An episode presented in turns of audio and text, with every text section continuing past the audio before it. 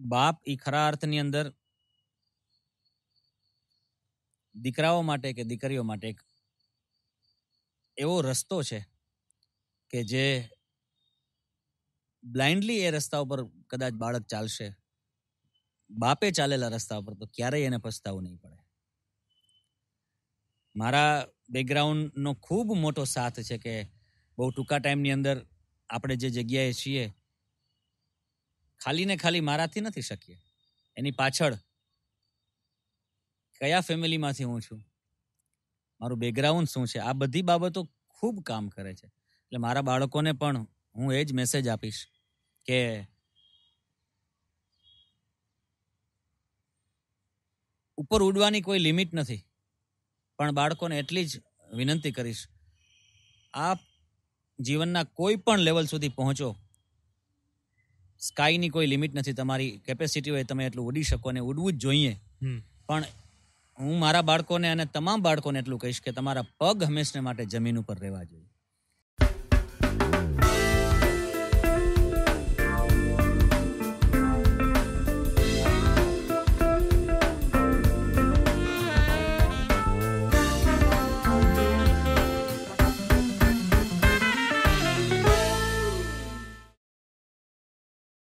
મારું નામ છે શૃંગાર રૂકાણી અને આજે આપણે વાત કરી રહ્યા છીએ દેવ ભટ્ટ સાથે.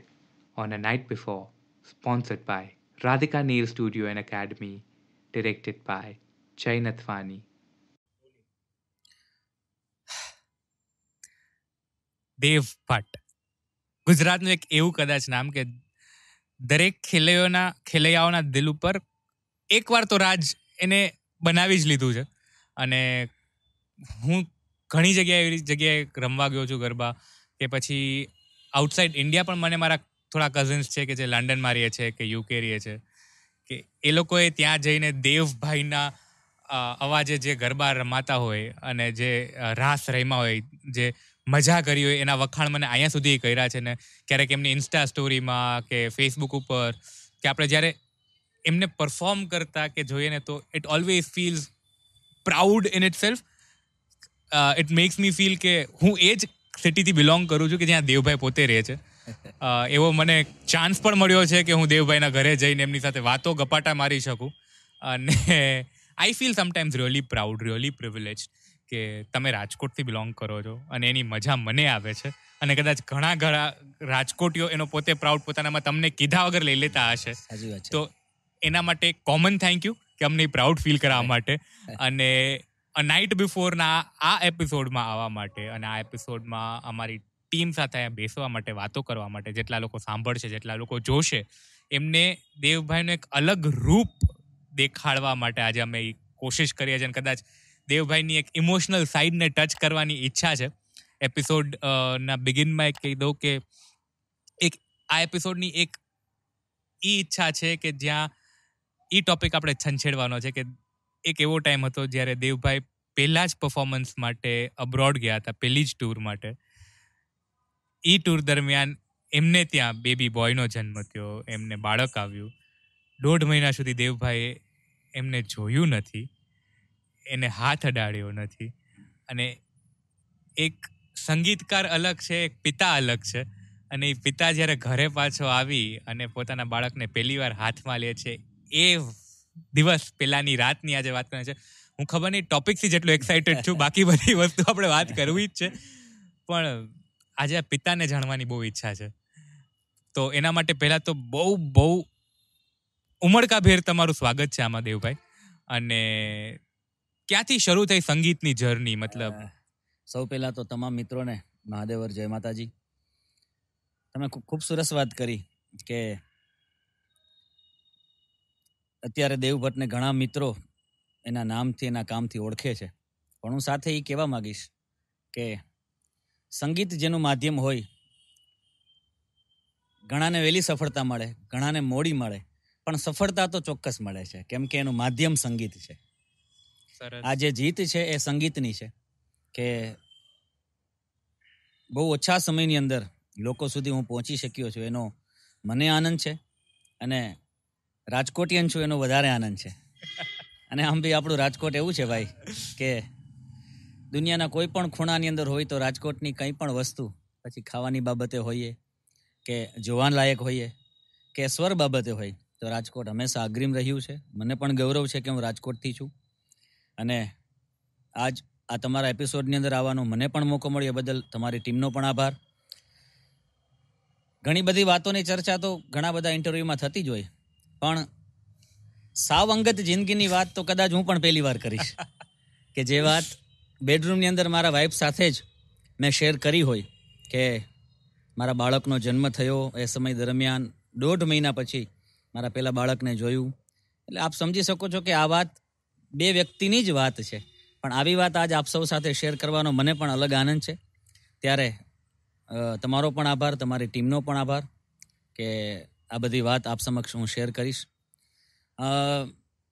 મારું સંગીતની અંદર આવવાનું બે હજાર અગિયારની અંદર એઝ એ પ્રોફેશનલ સિંગર તરીકે સંગીત તો ઘણા વર્ષોથી અને બાયબોન મને બ્લડની અંદર સંગીત આવેલું છે.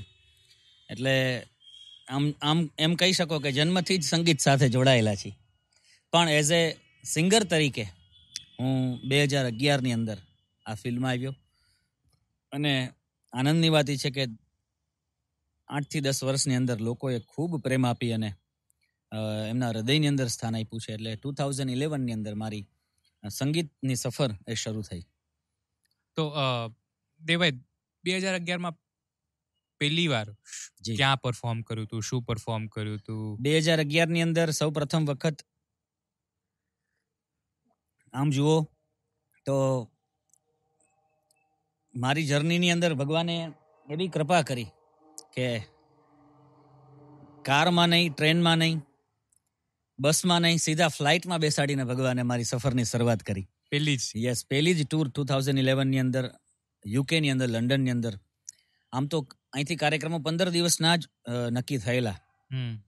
પણ ત્યાં એટલો બધો પ્રેમ મળ્યો. પંદર દિવસની અંદર અમારે રિટર્ન આવવાનું હતું પણ એટલા બધા કાર્યક્રમો ત્યાં ગયા પછી ગોઠવાણા. લોકોનો એટલો પ્રેમ મળ્યો કે એ ટૂર મારી ત્રણ મહિનાની થઈ. એટલે એ દરમિયાન સૌ પ્રથમ મારી ટૂર લંડનની ટુ થાઉઝન્ડ ઇલેવનની અંદર અહીંથી ચાર મિત્રો ત્યાં ગયેલા અને ખૂબ સફળ એ ટૂર અમારી રહેલી. તો એ ત્રણ મહિના એ જ આઈ થિંક એવો ટાઈમ હતો જ્યારે તમારા બાળકનો જન્મ થયો હતો. જી. તો અત્યારે દસ વર્ષના બાય ધ વે શું નામ છે એમનું? એનું નામ ભવ્ય છે. અચ્છા. હા મારે આમ બે સંતાન બે બાળક છે. મોટા દીકરાનું નામ ભવ્ય છે નાનો એનું નામ પરમ છે. ઓકે. અને આપણે આજ આજ ટોપિક ઉપર વાત કરવી છે એટલે વધારે આપણે આજ ટોપિકને પકડીને ચાલશું. હા આપણે બીજી વાત કરશું પણ આ ટોપિક મને બહુ આમ મને મને પણ ગમે છે કે આ ટોપિકને મારે પણ બને એટલો ન્યાય આપવો છે એટલા માટે આ ટોપિક ઉપર જ આપણે ચાલવાનો પ્રયત્ન કરશું. બે હજાર અગિયારની અંદર ટુ થાઉઝન્ડ સેવનમાં મારા મેરેજ થયા. અને ત્યારે એઝ એ સિંગર નહીં પણ એઝ એ ઓર્ગેનાઇઝર હું ઇન્દોર કનકેશ્વરી માતાજી જેમનું ખૂબ કથા ક્ષેત્રમાં મોટું નામ. એમની નવરાત્રી આખી આખી નવરાત્રી હું અહીંથી જ કલાકારો લઈ અને પચાસ કલાકારોની ટીમને લઈને ગયેલા. પણ ત્યારે એઝ એ ઓર્ગેનાઇઝર. હું સિંગિંગ પણ નહોતો કરતો કે કંઈ પ્લેઇંગ પણ નહોતો કરતો. ટુ થાઉઝન્ડ સેવનમાં અમારા મેરેજ થયા પછી ઇલેવનની અંદર મારે જ્યારે યુકે જવાનું થયું ત્યારે પંદર દિવસની જ ટૂર હતી. એટલે બધું નક્કી હતું કે ભાઈ જ્યારે બાળકનો જન્મ થશે ત્યારે હું અહીંયા જ હાજર રહીશ. પણ ત્યાંના કાર્યક્રમો અને કાર્યક્રમો કરતાંય અમે થોડા જ્યોતિષશાસ્ત્ર ઉપર આવા બધા કુંડળી ઉપર નક્ષત્ર ઉપર માનવાવાળા પરિવાર છીએ. એ બધી વસ્તુને જાણવાવાળા પણ છીએ અને માનવાવાળા પણ છીએ. એટલે સિચ્યુએશન એવી ગોઠવાણી ભાઈ કે જો કદાચ હું ઇન્ડિયા હોત તો પણ દોઢ મહિના સુધી હું મારા બાળકનું મોઢું ન જ જોઈ શકત. કેમ કે એનો જન્મ એ મૂળ નક્ષત્રમાં હતો. એટલે મૂળ નક્ષત્રમાં જે બાળકનો જન્મ થાય એના પિતાને એ દોઢ મહિનો સુધી જે માનતા હોય એના માટે બરોબર ન જોઈ શકે. ન જોઈ શકે. એટલે રોકાવાનું એક કારણ એ પણ હતું કે કદાચ હું ઇન્ડિયા હોઈશ તો પણ મારા બાળકને હું દોઢ મહિના પછી જ જોઈ શકીશ. એટલે ત્યાં રોકાવાનું વધારે આમ સહજ બની ગયું કેમ કે આ કારણ હતું. કે અહીંયા અહીંયા કદાચ ઇન્ડિયામાં હોઈશ તો પણ હું નહીં જોઈ શકું. તો એના કરતાં ત્યાં ચાહકોના જે કાર્યક્રમો છે એને આપણે ન્યાય આપી શકીએ. એટલે પણ સમય એટલો ઝડપથી જતો ગયો. એ સમય આવ્યો કે એમને મારા મધર ઇન લોનો ફોન આવ્યો કે અમે એમને પ્રેગ્નન્સી માટે લઈ જઈ રહ્યા છીએ. ત્યારે હું આટલા કિલોમીટર આ દેશમાં નહીં પરદેશની અંદર મિત્રો સાથે બેઠો છું પણ હું કાંઈ જ નથી કરી શકતો. માત્ર ને માત્ર સમાચાર શું મળે છે કઈ પોઝિશન છે કયા લેવલે ચાલી રહ્યું છે એ એ જ બધી વાત મારે ફોન દ્વારા સાંભળવાની. એટલે તમે સમજી શકો છો કે એક્સાઇટમેન્ટ અને ટેન્શન નર્વસનેસ સિક્કાની બે બાજુ હતી. કે સ્ત્રી માટે પ્રેગ્નન્સી એક નવો જન્મ છે. એટલે એક તરફ ટેન્શન પણ એટલું જ આપણા માઇન્ડસેટની અંદર હોય અને એક્સાઇટમેન્ટ પણ હોય કે દુનિયાની સૌથી મોટી ખુશી એટલે બાપ બનવાની ખુશી. જે આપને થોડા જ કલાકોની અંદર સમાચાર મળવાના હતા. દીકરી કે દીકરો એ ઠીક છે આપણા માટે બંને ભગવાનનું વરદાન જ છે. દીકરી હોત તો પણ એટલું જ ગમત. દીકરો છે તો પણ એટલું જ ગમે. એટલે એ કોઈ મેટર નહોતી પણ સંતાન આવવાનું છે એનું એક્સાઇટમેન્ટ કંઈક અલગ હતું. બરોબર. અને છતાં ટેન્શન હતું કે હા. શું થશે? હા બટ નેચરલ છે સ્વાભાવિક છે એટલા કિલોમીટર તમે દૂર છો. એટલે શું થવાનું છે? લંડન હોવાથી ટાઈમિંગનો આપણે ત્યાં ફરક હોય. અહીંયા સવારના સમયે બધી પ્રોસેસ એમની ચાલુ હતી. અને આ તરફ અમે લંડનમાં રાત્રે હતા. ચારે ચાર મિત્રો અમે સાથે બેસીને કલાકો કેમ ધીમે ધીમે જતી હતી કેમ સમય જતો હતો. એ આમ જુઓ ને તો એ બધું એક મીઠું સંભારણું છે મારા માટે પણ. અત્યારે મીઠું લાગે છે ત્યારે બહુ અઘરું લાગતું હશે. બહુ બહુ સાચી વાત છે. અને અઘરું એટલા માટે હતું કે અ, સમાચાર આવ્યા કે ઓટી રૂમની અંદર છે અને પ્રેગ્નન્સી સક્સેસફુલી થઈ છે. દીકરાનો જન્મ થયો છે. એટલે સ્વાભાવિક છે કે આપણે દીકરાનું મોઢું જોવાનું એટલું મન થાય કે એક તો સમાચાર મળ્યા એટલે ખુશીના આંસુ પણ અમારા ચારે ચાર મિત્રોની આંખમાં હતા. સ્વાભાવિક છે કે ભાઈ આપણે ત્યાં હજી આપણે બાળક હતા ને હવે આપણે ત્યાં બાળક આવી ગયું છે. એટલે આપણે એક જ રાતની અંદર ખૂબ મોટા થઈ ગયા. દુનિયાની બધી ડિગ્રી જેના પાસે નાની પડે એવી પોસ્ટ છે બાપની. બિન જવાબદાર ને જવાબદાર બનાવે છે એ પોસ્ટ છે બાપની. અને સમાજની અંદર બાપ બની જાવ ને એટલે બીજી કોઈ આઈડેન્ટિટીની જરૂરત નથી. સામેવાળા તમને એમનો મેચ્યોર સમજે એ પોસ્ટ છે બાપની. એટલે ઘણી બધી જવાબદારીઓ એક જ રાતની અંદર આવી ગઈ. ઘણું બધું માઇન્ડસેટ એક જ રાતની અંદર ફરી ગયું કે હવે આપણી આપણી જે લાઈફ જીવતા હતા એની અંદરથી નહીં, હવે કંઈક અલગ ટ્રેક ઉપર આપણે લાઈફને લઈ જવાની છે. આપણા માટે તો કરવાનું છે, પણ બાળક માટે કરવાનું છે, પરિવાર માટે કરવાનું છે. અને જેમ જેમ સમય જતો ગયો એમ આપણા ફાધર આપણે, આપને શું કહેતા હતા? એ બધો જ અહેસાસ થઈ ગયો. જે આટલા વર્ષોમાં માની લ્યો કે ન સમજાતું હોય. કેમ કે અનુભવ એ દુનિયાનો સૌથી મોટો શિક્ષક છે. અનુભવથી મોટો કોઈ શિક્ષક નથી. હું તમને એમ કહું કે પેંડો મેં ખાધો, તમે બહુ મીઠો છે, પણ જ્યાં સુધી તમે પોતે નહીં ખાવ, ત્યાં સુધી કેટલો મીઠો છે અનુભવ નહીં થાય. એને ફીલ તમે તો જ કરી શકો કે જો તમે જ ખાવ. એટલે આ મારા સમાચાર એવા કે બાળકનો જન્મ થયો. બધું જ ભગવાનની દયાથી નિર્વિઘ્ને કોઈ પણ ટેન્શન વગર એ પતી ગયું. અને મારા વાઈફ સાથે પણ વાત થઈ મારે. ઓપરેશનના ત્રણ ચાર કલાક પછી એમના સાથે પણ વાત થઈ. એની આંખમાં પણ આંસુ હતા કે જે પરિસ્થિતિની અંદર પેલું બાળક તમારા હાથની અંદર આવવું જોઈએ, એ સમયની અંદર મારી પાસે સૌથી પહેલાં તમે હોવા જોઈએ. ત્યારે એ સિચ્યુએશનની અંદર આજ સેંકડો કિલોમીટર દૂર તમે મારાથી છો. પણ છતાંય સમજણી જીવનનું સૌથી મોટું સુખ છે. પરિસ્થિતિને તમે હાવી થવા દેશો તો કોઈ સિચ્યુએશનમાં તમે રાજી કે ખુશ નહીં રહી શકો. પરિસ્થિતિ ઉપર તમે આવી થશો તો જ તમે રાજી અને સુખી થઈ શકશો. બહુ મોટી વાત છે. એસી છે એ ઠંડક નથી આપતું. જો એસી ઠંડક આપતું હોય તો એસી ની અંદર બેઠા બેઠા ટેન્શન ન આવે પરસેવો નીચે ન ઉતરે. તમારું તમારી તમારી સમજણ જ તમને ઠંડક કે સુખ આપે છે. એટલે જ હું કથાકાર ફેમિલીથી બિલોંગ કરું છું. આપને ખ્યાલ છે મારા ફાધર. એક ખૂબ મોટા ભાગવત કથાકાર છે. અને કથા ક્ષેત્ર સાથે જોડાયેલો હોવાથી પૂજ્ય ભાઈશ્રી રમેશભાઈ ઓઝા પૂજ્ય મોરારી બાપુ પૂજ્ય કનકેશ્વરી માતાજી આ બધા જ સંતો સાથે મારે ખૂબ રહેવાનું થયું.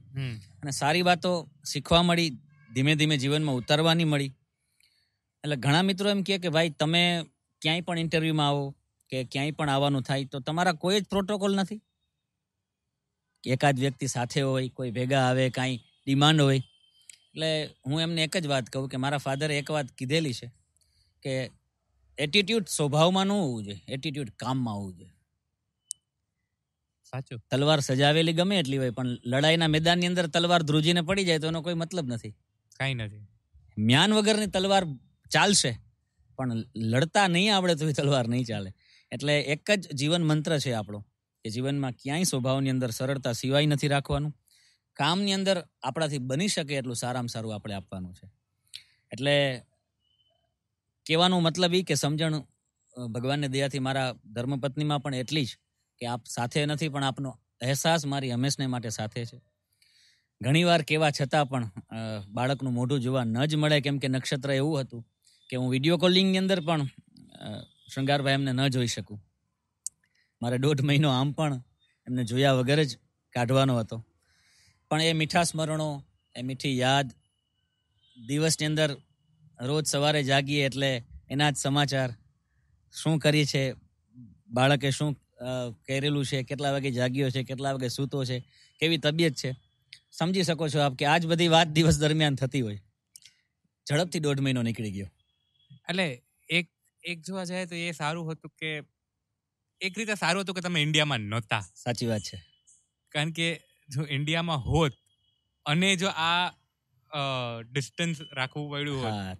તો કદાચ તો વધારે અઘરું પડી કદાચ શક્ય ન થાત હા કારણ કે એક એટલે હું સમજી શકું કે પિતા માટે કેટલું અઘરું છે. સાચી વાત છે. એ- ન જોવું હાલો બે હજાર અગિયારમાં હજી વીડિયો કોલિંગ ને બધું હતું પણ એટલું બધું હજી. ઓલું નતું વેબ કેમથી અમારે વાત કરવી પડતી. મોબાઈલ થ્રુ તો શક્ય નહોતું એટલે વેબ કેમથી પણ એ પણ મારા માટે શક્ય નહોતું. ત્યારે બાળકને આ નક્ષત્રમાં હોવાના કારણથી હું આવું ને દોઢ મહિનો થાય. કદાચ વહેલો આવી જાવ તો પણ દોઢ મહિનો પૂરો થાય પછી જ હું જોઈ શકું. પણ એ સમય એટલો ઝડપથી ગયો. કાર્યક્રમો પણ બધા ખૂબ સરસ રહ્યા. પછી આવી વારી ત્યાંથી લંડન છોડી એ ફ્લાઇટની મુસાફરી. આ સમય જેટલી કલાકો અમદાવાદ પહોંચવાની હતી એટલી જ કલાકો દોઢ મહિનાને પૂરી થવાની બાકી હતી. શું વાત છે. મહાદેવની કૃપા એટલે તમે સમજી શકો કે બંને તરફ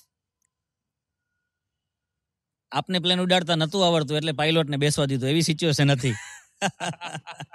કે કેટલા ઝડપથી આપને પહોંચાડે છે. એમ કહેવાનો મતલબ આ તો હસવા માટેની વાત છે પણ કહેવાનો મતલબ એક્સાઇટમેન્ટ એટલું બધું હતું કે મારું મારા ઇનલોસ બધા સુરતથી બિલોંગ કરે છે એટલે અમદાવાદ આવી અને એ ટ્રાવેલિંગ આઠ દસ કલાકનું ફ્લાઇટનું ટ્રાવેલિંગ કરી અમદાવાદ પહોંચી. બાય કાર ત્યાંથી ડાયરેક્ટ સુરત પહોંચ્યો હું અને સુરત પહોંચી મારા ખ્યાલથી સાંજે પાંચ સાડા પાંચ વાગે હું સુરત પહોંચ્યો. અગિયાર સાડા અગિયાર વાગે અમદાવાદથી નીકળી અને પાંચ સાડા પાંચ સુધી હું સુરત પહોંચ્યો.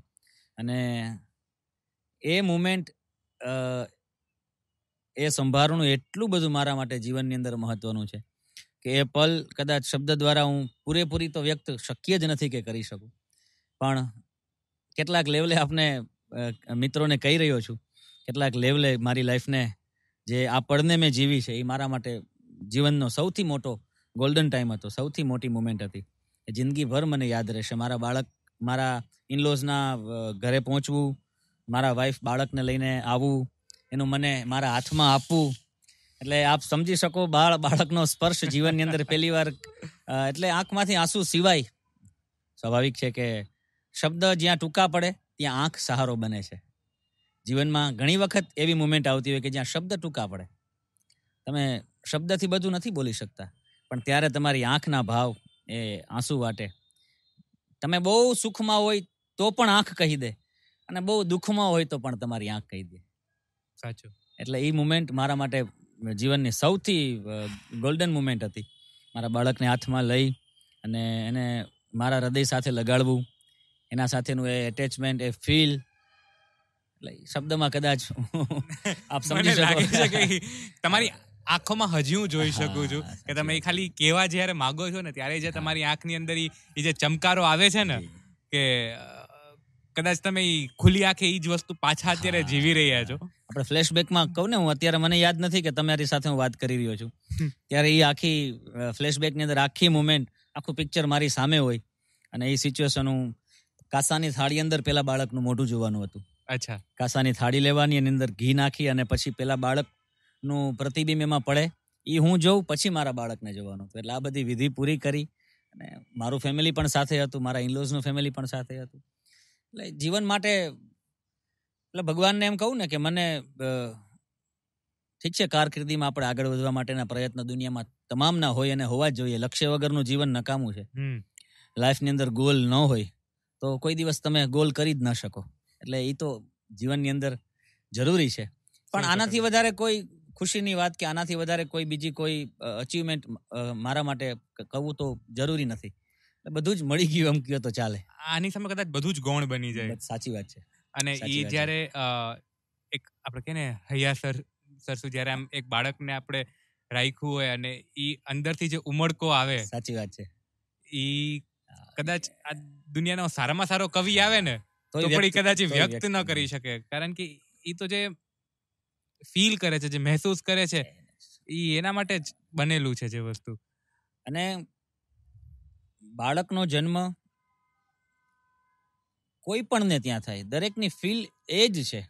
એ જ છે. પછી એના માટે સુખી સંપન્ન પરિવારને ત્યાં બાળક આવ્યું છે કે મધ્યમ વર્ગને ત્યાં બાળક આવ્યું છે કે રસ્તે કોઈ ચાલનારા સાવ ગરીબ માણસ કે જે બપોરનું જમે ને રાતની ખબર નથી એને ત્યાં આવ્યું છે. એનું ફીલ તો એક જ છે. એમાં કંઈ જ ડિફરન્સ નથી. દુનિયાનો કોઈ બી ગરીબમાં ગરીબથી લઈને મોટામાં મોટો માણસ હોય ને એટલે- ત્યાં તો એકદમ બધું જ છૂટી જાય છે. તમારી તમારા બધા પૈસા છૂટી જાય છે તમારી બધી માયા છૂટી જાય છે. એક જ ખાલી જે માયા છે એ એક તમને છે એ તમારા બાળકની છે. અને કુદરતનું એટેચમેન્ટ એવું છે ને સો બાળક રમતા હોય અને સો એ સો બાળકના વાલી ત્યાં હાજર હોય એના પેરેન્ટ્સ ત્યાં હાજર હોય. પણ દરેકનું ધ્યાન પોતાના બાળકમાં જ છે. એનું કારણ શું છે કે આ મારું છે. જ્યાં પોતાપણું લાગે છે ત્યાં આપણી આપણો જીવ આપણી માયા આપણું આમ જુઓ તો બધું જ લાગણી બધી જ ત્યાં હોય. કેમ કે એ મારું છે. એટલે પછી આપણું બાળક છે પછી સામાન્ય માણસનું હોય કે શ્રીમંત માણસનું હોય કે કોઈ પણનું હોય. કોઈનું પણ એનું એટેચમેન્ટ ભગવાન કૃષ્ણનો જન્મ થયો ત્યારે યશોદાને પણ એ જ ભાવ હતો. મા દેવકીને પણ એ જ ભાવ હતો. જે મને અને મારા ધર્મપત્નીને હોય. કે કોઈ સાંભળનાર લોકોને ત્યાં પણ આ ઇન્સિડન્સ બન્યો હોય. ઘણા મિત્રોને એવું બન્યું હોય કે જે જે સિચ્યુએશનમાં હું હતો એ પણ સિચ્યુએશન એને ફીલ કરી હોય. કદાચ એ પણ આ સમયે ફ્લેશબેકમાં હશે કે નહીં આ દેવભાઈ સાથે જે બન્યું અમારી સાથે પણ એ બનેલું છે. તો આ સંભાળણું તો સૌથી મોટી વસ્તુ છે. અને વાગોડવાની મજા સંભારણા જ છે. વાગોડવાની મજા સંભારણાની જ છે. ઈ તો કારણ કે ત્યારે જ્યારે થતું હોય ને ત્યારે આપણને ઈ ખ્યાલ ન રહેતો હોય કે આ એક વાર્તા બની રહી છે. સાચી વાત છે.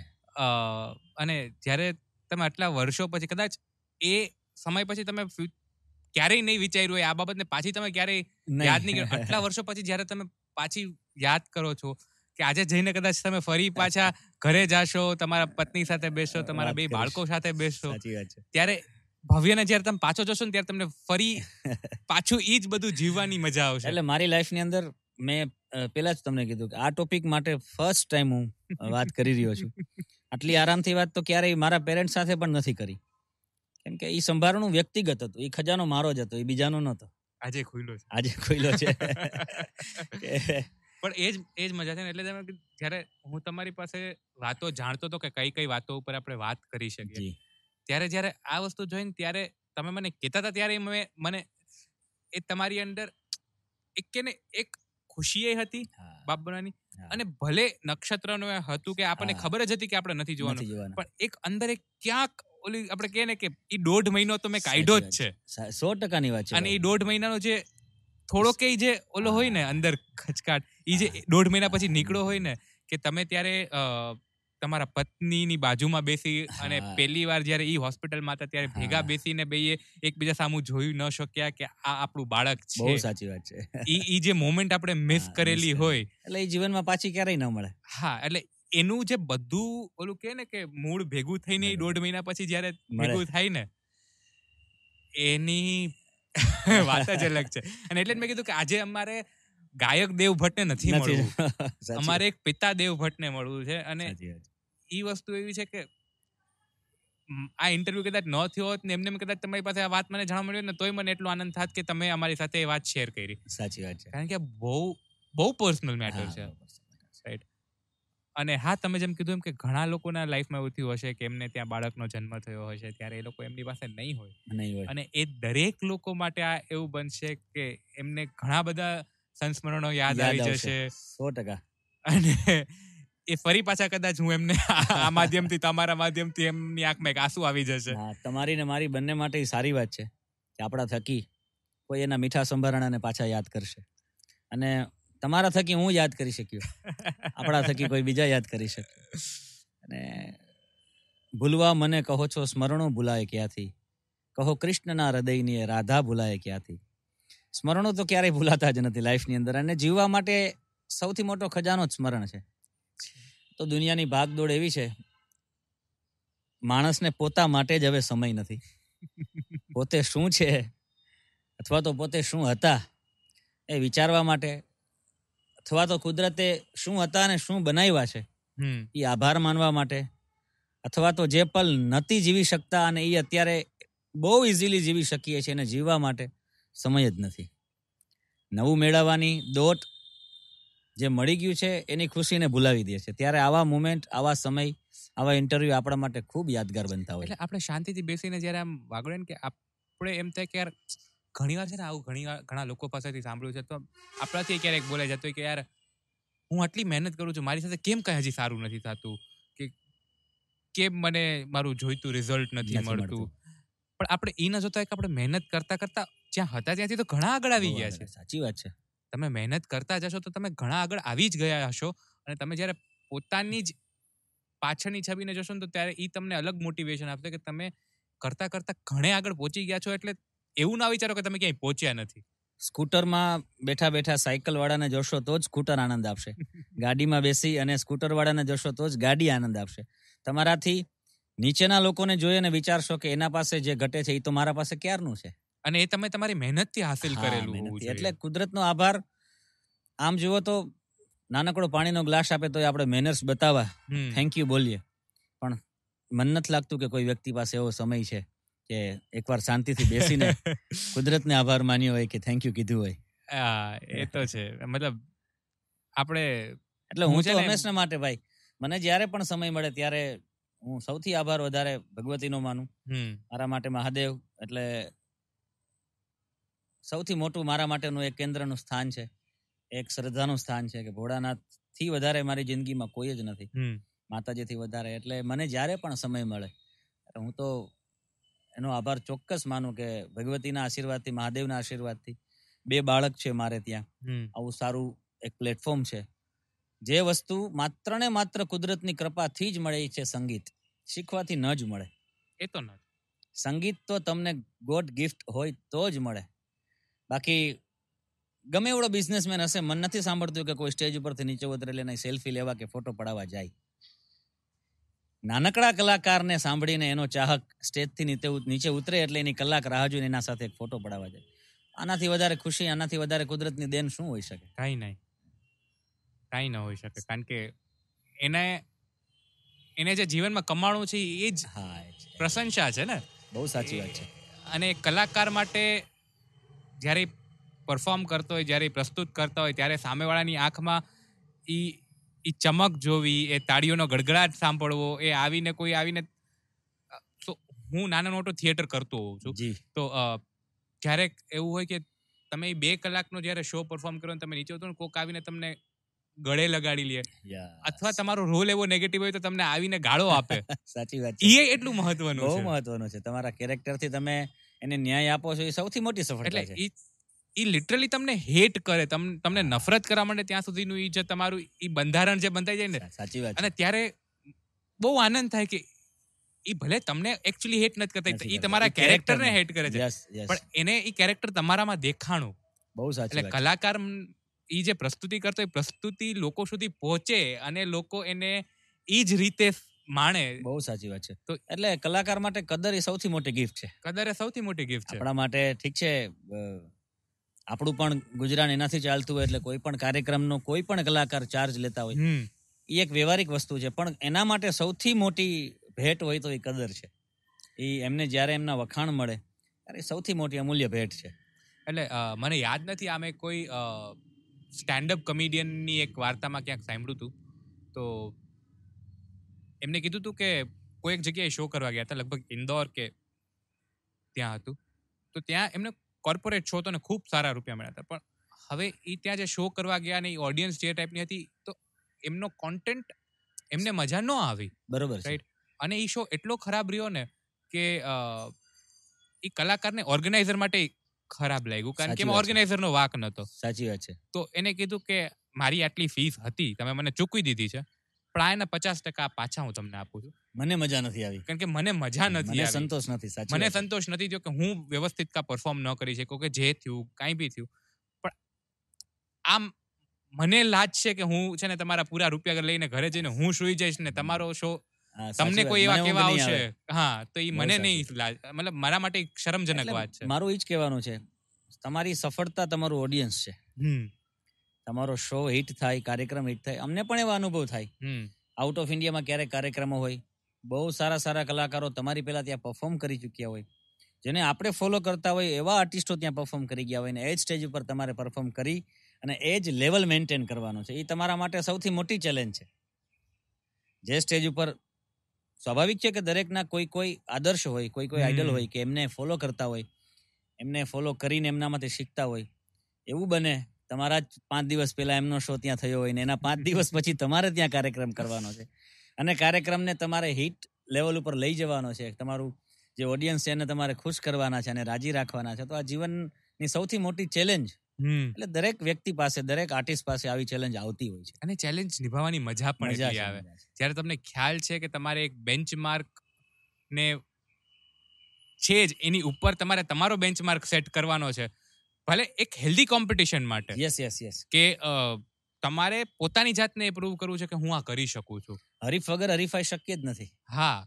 એટલે ત્રણ વ્યક્તિ કોઈ સ્પર્ધામાં ભાગ લે તો એક બે ત્રણ જ આવવાના નિર્ણય નક્કી જ છે. નિર્ણય હું ત્રીજો છું. કાં બીજો કાં પેલો.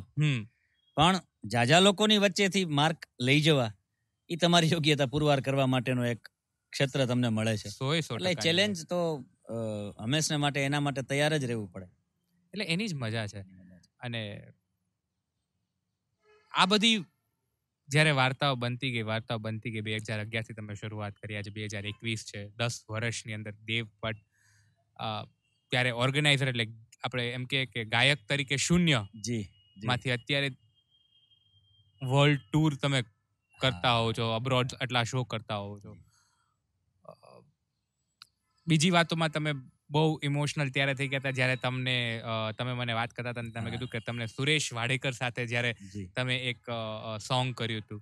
અને એ તમારા માટે બહુ હૃદયને કરીબ હતું. જી જી જી. એનું શું વાર્તા હતી?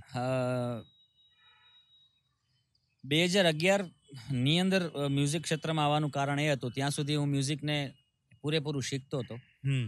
મેં માસ્ટર મ્યુઝિકની અંદર કરેલું છે ક્લાસિકલ ઘણા વર્ષોથી. મ્યુઝિક એકેડેમીની અંદર રાજકોટથી તાલીમ લીધી છે. મુંબઈ હું શીખવા જતો અને હજુ પણ જઉં છું. કોવિડના હિસાબથી ઠીક છે કે અત્યારે નથી જવાતું પણ બાકી મહિનાની અંદર બે વખત શીખવા જતો. પછી જ્યારે મને પોતાને એવું લાગ્યું કે હવે સમય છે કે હું પબ્લિકની સામે આવી શકીશ અને પરફોર્મ કરી શકીશ. એટલે વ્યક્તિઓને તમારા પાસે જે વસ્તુ છે એ પીરસવા માટેનું માધ્યમ સોશિયલ મીડિયા છે. બધી ચેનલ્સ છે. એ પ્લેટફોર્મ ઉપર તમે મૂકો તો જ પબ્લિક સુધી તમે પહોંચી શકો. તો મારા ગમતા ગાયકોમાં સૌથી પહેલા સુરેશ વાડેકરજી છે. જેમને હું ખૂબ પસંદ કરું છું ખૂબ આદર્શ તરીકે. મ્યુઝિક ઇન્ડસ્ટ્રીઝના જે લિજેન્ડ હતા કિશોર કુમાર રફી સાહેબ મુકેશજી એ પછી અલગ ટોન કોઈનો હોય તો સુરેશ વાડેકરજીનો. બિલકુલ અલગ ટોન કે જેમનો પોતાની જ આઈડેન્ટિટી જરા પણ સિમિલર ટોન નહીં જરા પણ સિમિલર ગાયકી નહીં. એક એવા કલાકાર ઇન્ડસ્ટ્રીઝમાં આવ્યા કે એમના પછી એમને ખૂબ મીઠા અને અત્યાર સુધીના હિટ ઓફ ધ હિટ ગીત સુરેશ વાડેકરજી આપ્યા. એટલે અમદાવાદના ખૂબ પ્રસિદ્ધ music director Edwin Vaz Appu એ મારા પરમ મિત્ર. એટલે એમને મ્યુઝિક આખું એરેન્જમેન્ટ એમને કરવાનું હતું. મેં મારી વાત રજૂ કરી કે અપુભાઈ મારી એવી ઈચ્છા છે કે આ ટાઇટલની અંદર સુરેશ વાડેકરજી એક ગીત ગાય. મારી લાઈફનું ફર્સ્ટ ટાઇટલ હું લોન્ચ કરવા જઉં છું. બધા શ્રીનાથજીના ગીતો હતા. મેવાડના મહારાજા એ ટાઇટલનું નામ હતું. અને બીજા ઘણા બધા કલાકારો એની એની અંદર એમનો સ્વર હતો. પામેલા જૈન દીપાલી સોમૈયા કીર્તિદાનભાઈ કિશોર મનરાજા અને સુરેશ વાડેકરજી એટલે અપુભાઈ સુરેશ વાડેકરજી સાથે મારો કોઈ કોન્ટેક નહીં. અને આપણું ક્ષેત્ર પણ ખૂબ નાનું. કે એમના સાથે એમનો એમના સાથે વાત કરવી એ આપણું ગીત આપણી સાથે ગાવા માટે તૈયાર થાય એ શક્યતા બહુ નહિવત હતી. કેમ કે એ એક ઊંચાઈ ઉપર છે એમને સ્વાભાવિક છે કે બધા સાથે એક સોંગ ન જ કરે. પણ અપુભાઈના પ્રયત્નથી એમની ઓળખાણ એમના સંબંધ એમના કારણથી સુરેશ વાડેકરજી હા પાડી. અહીંથી રાજકોટથી હું અને અપુભાઈ મુંબઈ ગયા. અને આજીવાસનની અંદર જેમ તમે ને હું બેઠા છીએ એમ સુરેશ વાડેકરજી સામે બેસવાનો એક જિંદગીનો સૌથી મોટો મોકો મને મળ્યો કે સંગીત ક્ષેત્રના મારા આદર્શ છે જેમને ખૂબ સાંભળવા મને ગમે. અને જેમની સરળતા પણ ખૂબ ગમે. કલાકાર કેવો હોવો જોઈએ? તો સુરેશજીને જોઈને એમ થાય કે કલાકાર આવો હોવો જોઈએ. એવા વ્યક્તિ, એવા સારા માણસ અને એવા એવા જ સારા ગાયક. ખૂબ તૈયાર કલાકાર. એટલે એમને ખૂબ પ્રેમથી બેસાડી. કમ્પોઝિશન પણ મારા નાના બ્રધર દર્શનભાઈનું હતું. અને કમ્પોઝિશન અમારા પાસે સાંભળ્યું. ગુજરાતી શબ્દ હતા. પણ એ લોકોની એટલી બધી તૈયારીઓ ભાષા ઉપર હોય છે કે કોઈ પણ ભાષા હોય, એ તરત જ એના શબ્દ સમજી જાય, એનો ભાવ સમજી જાય. સંગીત એ ભાવ સાથે જોડાયેલું છે. માત્ર ગવાતું નથી. એને જીવવું પડે. કોઈ શબ્દ એવો છે તો એ શબ્દ એના સ્વરમાં એ એક્સપ્રેસ કરતા હોય કે તમે એ શબ્દને ફીલ કરી શકો. કે આજ મોસમ બડા બેઈમાન હે તો એ લાઈનની અંદર ઈ તમને ફીલ કરાવે કે નહીં સાચી વાત છે. જો તમે એને ફીલ કરો તો એ શબ્દની અંદર વિધાઉટ પિક્ચરાઇઝેશન તમે એને ફીલ કરી શકો. એ સિંગરની તાકાત છે. એટલે શબ્દ અમારા પાસે જે વાડેકરજી શેમડા એમને સમજ્યા. મને ગાવાનું કીધું કે, દેવભાઈ, તમે કંઈક આપ કુછ સુનાવો. એટલે એ તો કેવડી મોટી પરીક્ષા. કે એમની સામે ગાવા માટે આપણી કોઈ યોગ્યતા ત્યારે પણ નહોતી ને અત્યારે પણ નથી. પાપા પગલી કરીએ છીએ, સ્વાભાવિક છે કે ભગવાનની દયા છે.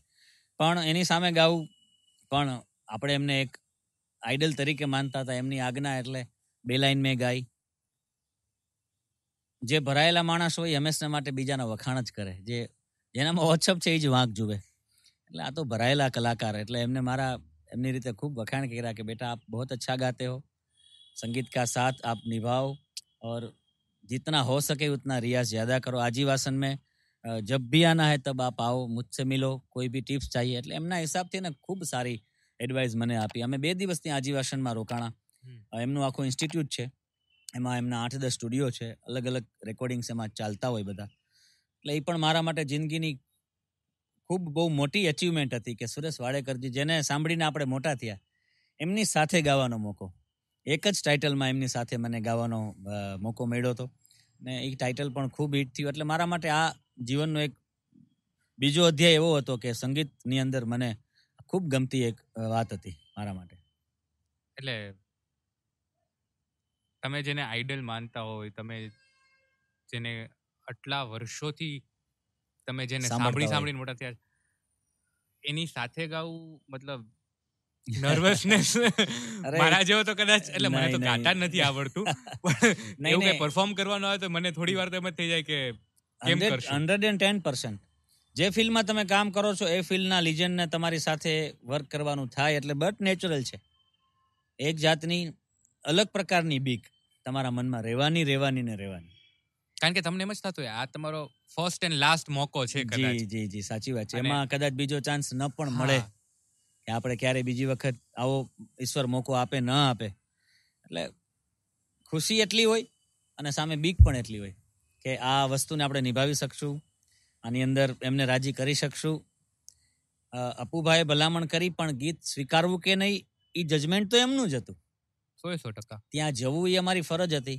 કદાચ એમને ન ગમે ને એમ પણ કહેત કે ભાઈ હું મેં આપકો સોચ કે બતાતા હું કે इसमें કામ કરુંગા યા નહીં તો ભી આપણે સ્વીકારીને પાછું આવવાનું હતું. પણ એ જ સમયમાં એ જ વખતે એમને હા પાડવી એ આપણા માટે બહુ મોટી અચીવમેન્ટ હતી. પણ તમે કીધું ને કદાચ એ અચીવમેન્ટ સાથે સાથે એક એટલા ઉમદા કલાકારની નિશાની એ હોય. બહુ સાચી વાત છે.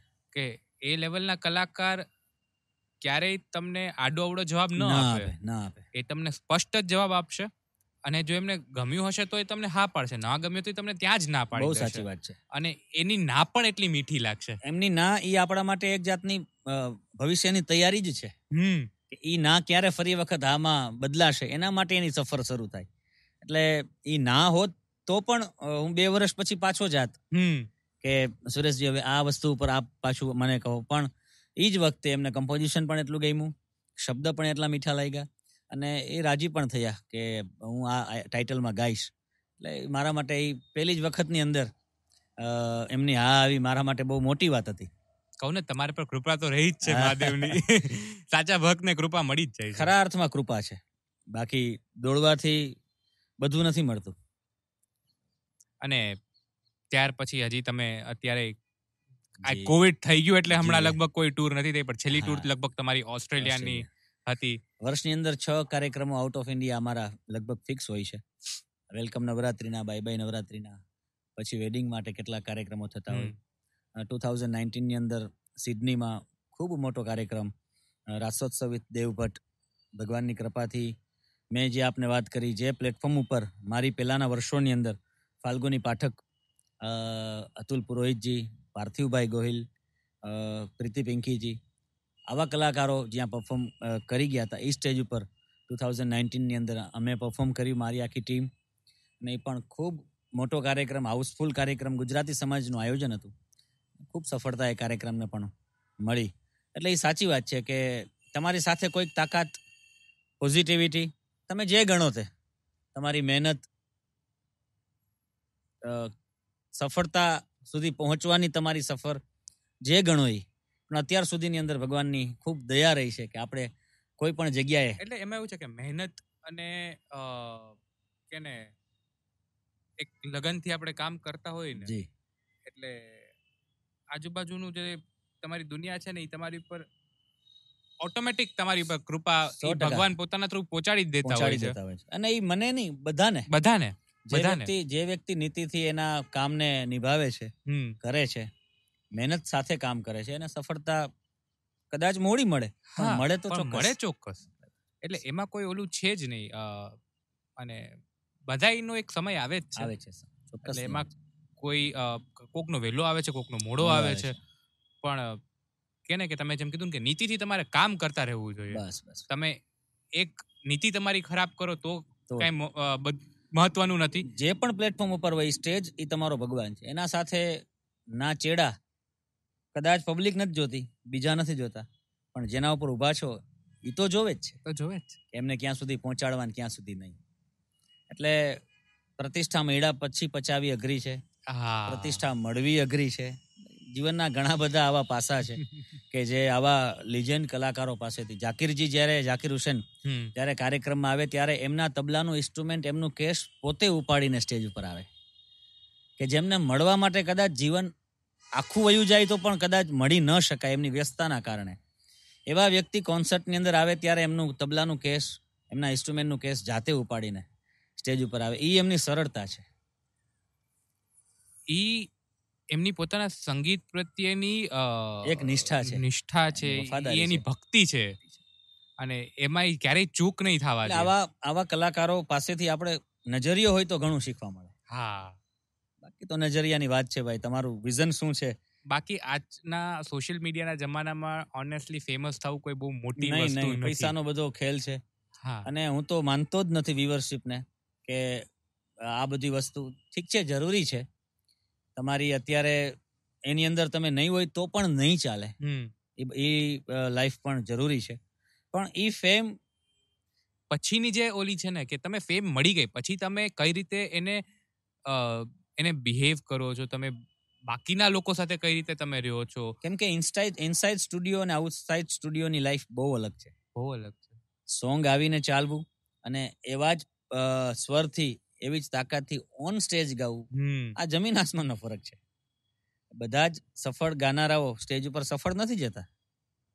અને જે વ્યક્તિને કદાચ કોઈ નથી ઓળખતું જેનું સોશિયલ મીડિયામાં એક પણ સોંગ નથી એના બધા જ કાર્યક્રમો સફળ પણ જતા હોય છે. એટલે એવું નથી કે અત્યારનો તમારી સાચી વાત છે. સોશિયલ મીડિયાના કારણે બહુ ટૂંકા ટાઈમની અંદર લોકો પ્રસિદ્ધ થતા હોય છે. પછી પ્રસિદ્ધિ પચાવી બહુ અઘરી છે ઘણી બધી વાતો થઈ ગઈ ઘણા ટૂંકા સમયમાં અને એક પિતાથી લઈને એક સિંગરની આજે બધી જ વાતો કરી. એક નાનકડી રિક્વેસ્ટ જી. આપના બંને બાળકો માટે જો કદાચ કંઈક નાનકડું તમારે એક મેસેજ દેવો હોય આપણા માધ્યમથી. તો શું દેશો? એક પિતા તરીકે. બહુ સારો પ્રશ્ન છે અને ગમતો જવાબ છે.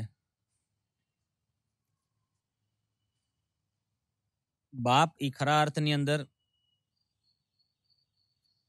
દીકરાઓ માટે કે દીકરીઓ માટે એક એવો રસ્તો છે કે જે બ્લાઇન્ડલી એ રસ્તા ઉપર કદાચ બાળક ચાલશે. બાપે ચાલેલા રસ્તા ઉપર તો ક્યારેય એને પસ્તાવો નહીં પડે. મારા બેકગ્રાઉન્ડનો ખૂબ મોટો સાથ છે કે બહુ ટૂંકા ટાઈમની અંદર આપણે જે જગ્યાએ છીએ ખાલી ને ખાલી મારાથી નથી શકીએ. એની પાછળ કયા ફેમિલીમાંથી હું છું? મારું બેકગ્રાઉન્ડ શું છે? આ બધી બાબતો ખૂબ કામ કરે છે. એટલે મારા બાળકોને પણ હું એ જ મેસેજ આપીશ કે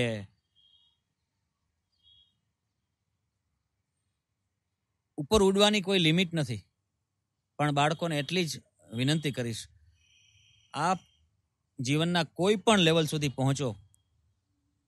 સ્કાયની કોઈ લિમિટ નથી તમારી કેપેસિટી હોય તમે એટલું ઉડી શકો ને ઉડવું જ જોઈએ.